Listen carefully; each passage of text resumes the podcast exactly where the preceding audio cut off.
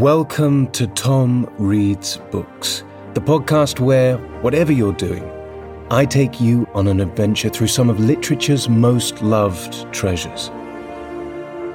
If you do enjoy the podcast, make sure to subscribe so that you never miss an episode, and also check out the Patreon at patreon.com slash tomreadsbooks, where I release two exclusive episodes every week of a completely different book, full audiobook versions of all books read, and you can help choose future books for me to read. Now, though, I'd like to invite you to settle in, relax, and let me tell you a story.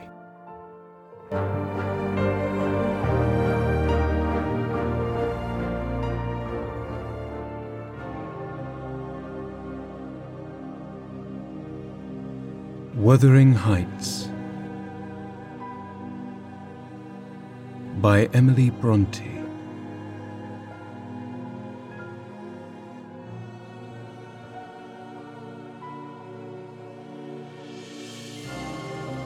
Chapter 9 The rainy night had ushered in a misty morning, half frost, half drizzle, and temporary brooks crossed our path, gurgling from the uplands. My feet were thoroughly wetted. I was cross and low, exactly the humour suited for making the most of these disagreeable things. We entered the farmhouse by the kitchen way to ascertain whether Mr. Heathcliff were really absent because I put slight faith in his own affirmation. Joseph seemed sitting in a sort of Elysium alone, beside a roaring fire, a quart of ale on the table near him, bristling with large pieces of toasted oat cake, and his black, short pipe in his mouth. Catherine ran to the hearth to warm herself. I asked if the master were in. My question remained so long unanswered that I thought the old man had gone deaf and repeated it louder. Nay, he snarled, or rather screamed through his nose. Nay, you must go back where you come from. Joseph, cried a peevish voice simultaneously with me from the inner room. How often am I to call you? There are only a few red ashes now, Joseph. Come this moment. Vigorous puffs and a resolute stare into the grate declared he had no ear for this appeal. The housekeeper and Hareton were invisible, one gone on an errand, the other at his work, probably. We knew Linton's tones and entered. Oh, I hope you'll die in a garret starved to death, said the boy, mistaking our approach for that of his negligent attendant. He stopped on observing his error. His cousin flew to him. Is that you, Miss Linton? he said, raising his head from the arm of the great chair in which he reclined. No, don't kiss me. It takes my breath, dear me. Papa said you would call, continued he after recovering a little from Catherine's embrace, while she stood by looking very contrite. Will you shut the door, if you please? You left it open, and those those detestable creatures won't bring coals to the fire It's so cold. I stirred up the cinders and fetched a scuttleful myself. The invalid complained of being covered with ashes, but he had a tiresome cough and looked feverish and ill, so I did not rebuke his temper.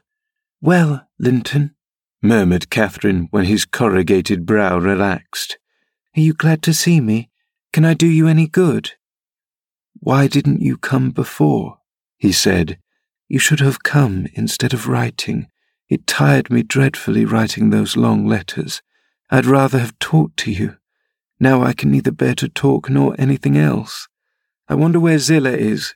Will you, looking at me, step into the kitchen and see? I had received no thanks for my other service, and being unwilling to run to and fro at his behest, I replied, Nobody is out there but Joseph. I want to drink, he exclaimed fretfully, turning away. Zillah is constantly gadding off to Gimmerton since Papa went. It's miserable, and I'm obliged to come down here. They resolve never to hear me upstairs.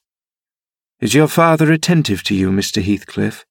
I asked, perceiving Catherine to be checked in her friendly advances. Attentive? He makes them a little more attentive at least, he cried. The wretches! Do you know, Miss Linton, that brute Hareton laughs at me. I hate him. Indeed, I hate them all. They are odious beings. Cathy began searching for some water. She lighted on a pitcher in the dresser, filled a tumbler, and brought it.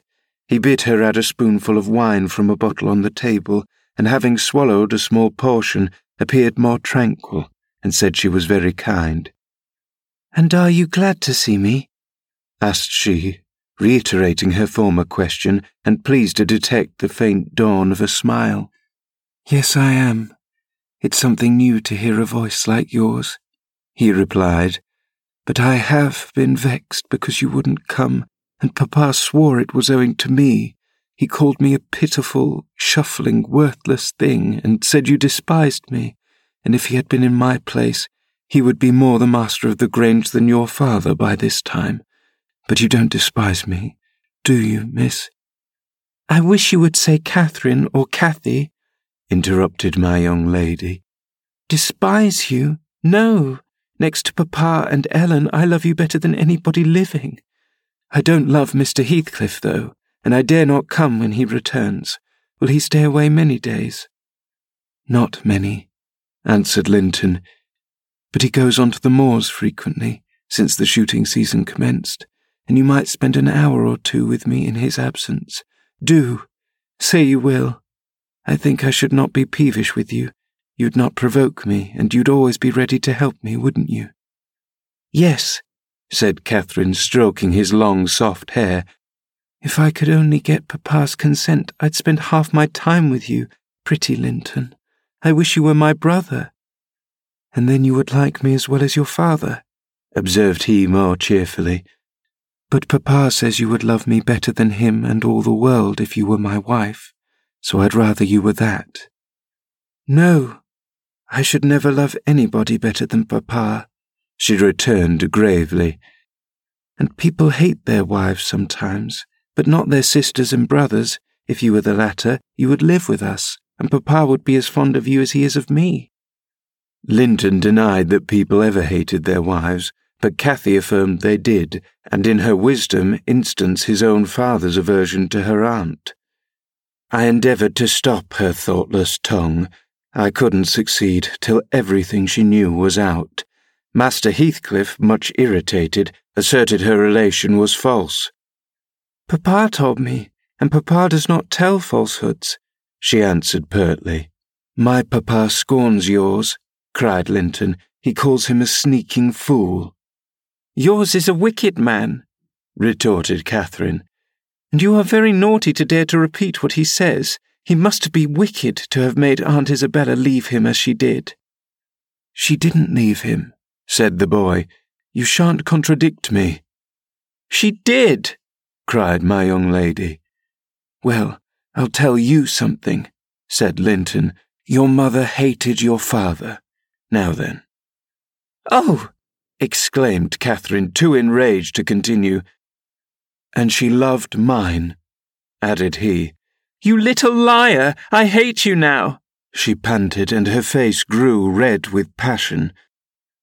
She did, she did, sang Linton, sinking into the recess of his chair and leaning back his head to enjoy the agitation of the other disputant, who stood behind.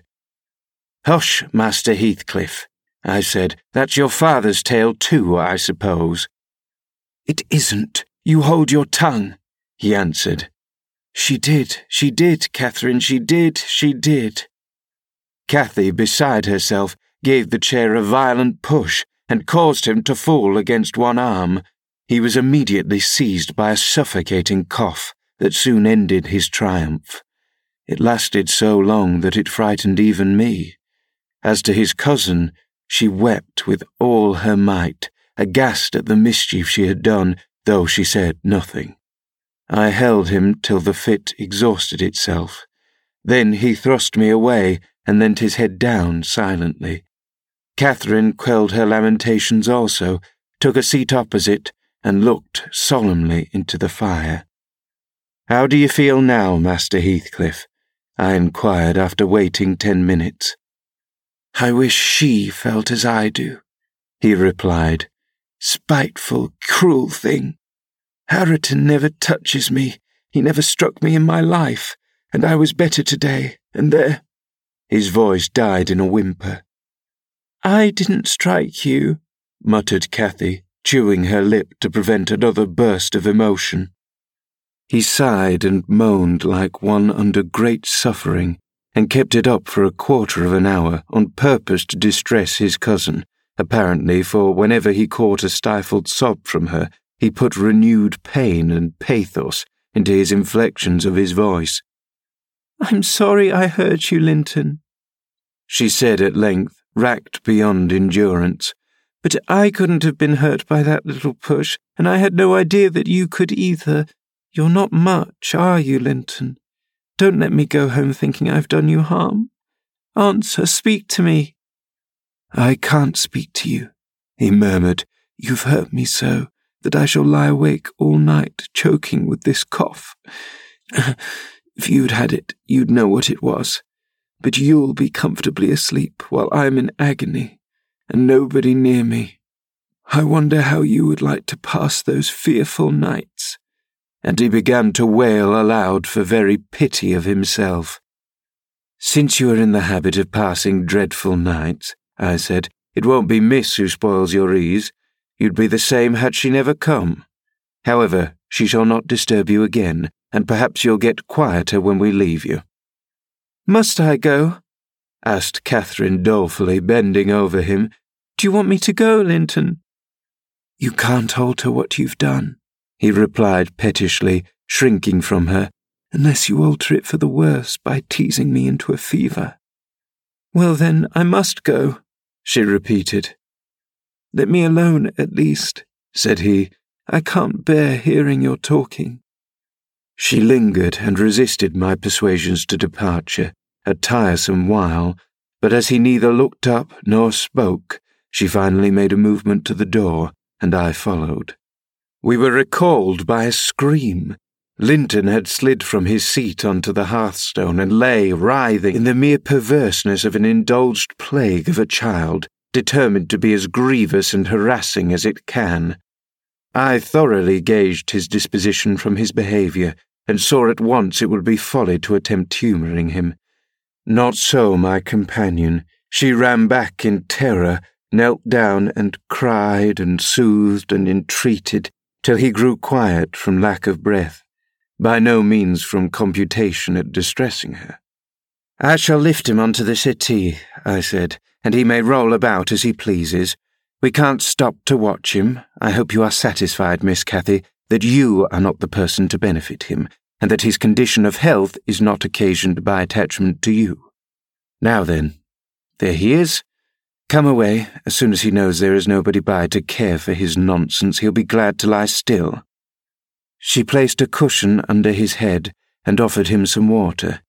He rejected the latter and tossed uneasily on the former as if it were a stone or a block of wood. She tried to put it more comfortably.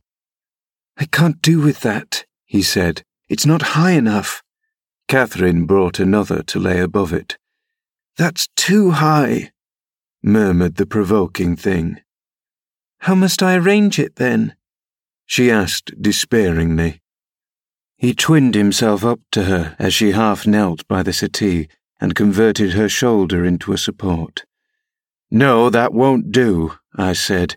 You'll be content with the cushion, Master Heathcliff.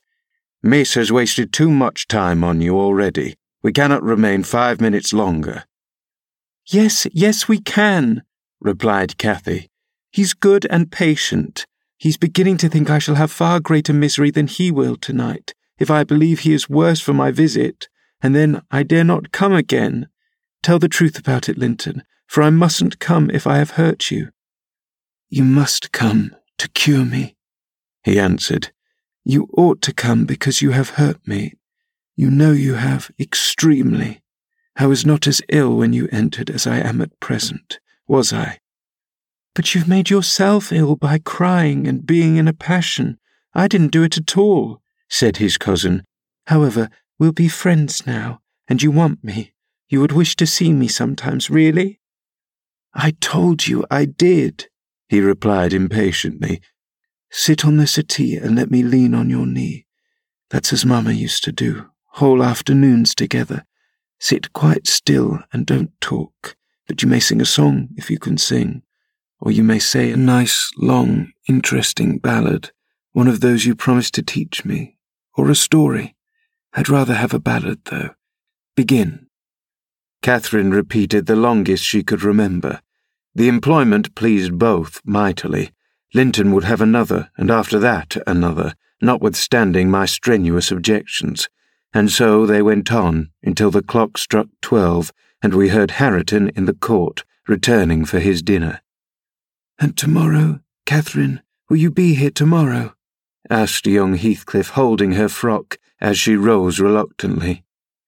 No, I answered, nor next day neither. She, however, gave a different response, evidently for his forehead cleared as she stood and whispered in his ear. You won't go tomorrow, recollect, miss, I commenced when we were out of the house. You are not dreaming of it, are you? She smiled. Oh, I'll take good care, I continued. I'll have that lock mended and you can escape by no way else. I can get over the wall, she said, laughing. The Grange is not a prison, Ellen, and you are not my jailer. And besides, I'm almost seventeen. I'm a woman, and I'm certain Linton would recover quickly if he had me to look after him. I'm older than he is, you know, and wiser, less childish, am I not? And he'll soon do as I direct him with some slight coaxing. He's a pretty little darling when he's good. I'd make such a pet of him if he were mine. We should never quarrel, should we, after we were used to each other? Don't you like him, Ellen? Like him? I exclaimed the worst tempered bit of sickly slip that ever struggled into its teens. Happily, as Mr. Heathcliff conjectured, he'll not win twenty. I doubt whether he'll see spring. Indeed, a small loss to his family whenever he drops off, and lucky it is for us that his father took him. The kinder he was treated, the more tedious and selfish he'd be. I'm glad you have no chance of having him for a husband, Miss Catherine. My companion waxed serious at hearing this speech. To speak of his death so regardlessly wounded her feelings.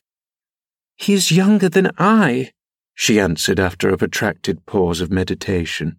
And he ought to live the longest. He will. He must live as long as I do. He's as strong now as when he first came into the north. I'm positive of that. It's only a cold that ails him, the same as Papa has. You say Papa will get better, and why shouldn't he? Well, well, I cried, after all, we needn't trouble ourselves. For listen, miss, and mind, I'll keep my word. If you attempt going to Wuthering Heights again, with or without me, I shall inform Mr. Linton, and unless he allows it, the intimacy with your cousin must not be revived. It has been revived, muttered Cathy sulkily. Must not be continued, then, I said. We'll see, was her reply, and she set off at a gallop, leaving me to toil in the rear. We both reached home before our dinner time. My master supposed we had been wandering through the park, and therefore he demanded no explanation of our absence. As soon as I entered, I hastened to change my soaking shoes and stockings, but sitting such a while at the height had done the mischief. On the succeeding morning I was laid up, and during three weeks I remained incapacitated for attending to my duties, a calamity never experienced prior to that period, and never, I am thankful to say, since. My little mistress behaved like an angel in coming to wait on me and cheer my solitude. The confinement brought me exceedingly low. It is wearisome to a stirring, active body, but few have slighter reasons for complaint than I had. The moment Catherine left Mr. Linton's room, she appeared at my bedside. Her day was divided between us. No amusement usurped a minute. She neglected her meals, her studies, and her play. She was the fondest nurse that ever watched. She must have had a warm heart when she loved her father so, to give so much to me. I said her days were divided between us, but the master retired early, and I generally needed nothing after six o'clock. Thus the evening was her own. Poor thing.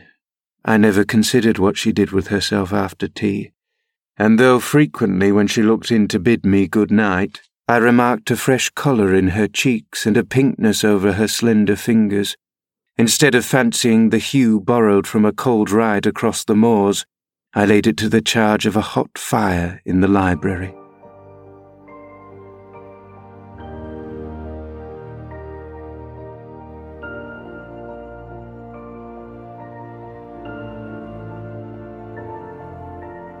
I hope you've enjoyed this episode of the Tom Reads Books podcast. If you'd like to support the show, leaving a rating and a short review on whatever podcast platform you're using really goes a long way to help us reach new listeners. Other than that, I hope you have a wonderful day, and I look forward to reading to you again very soon.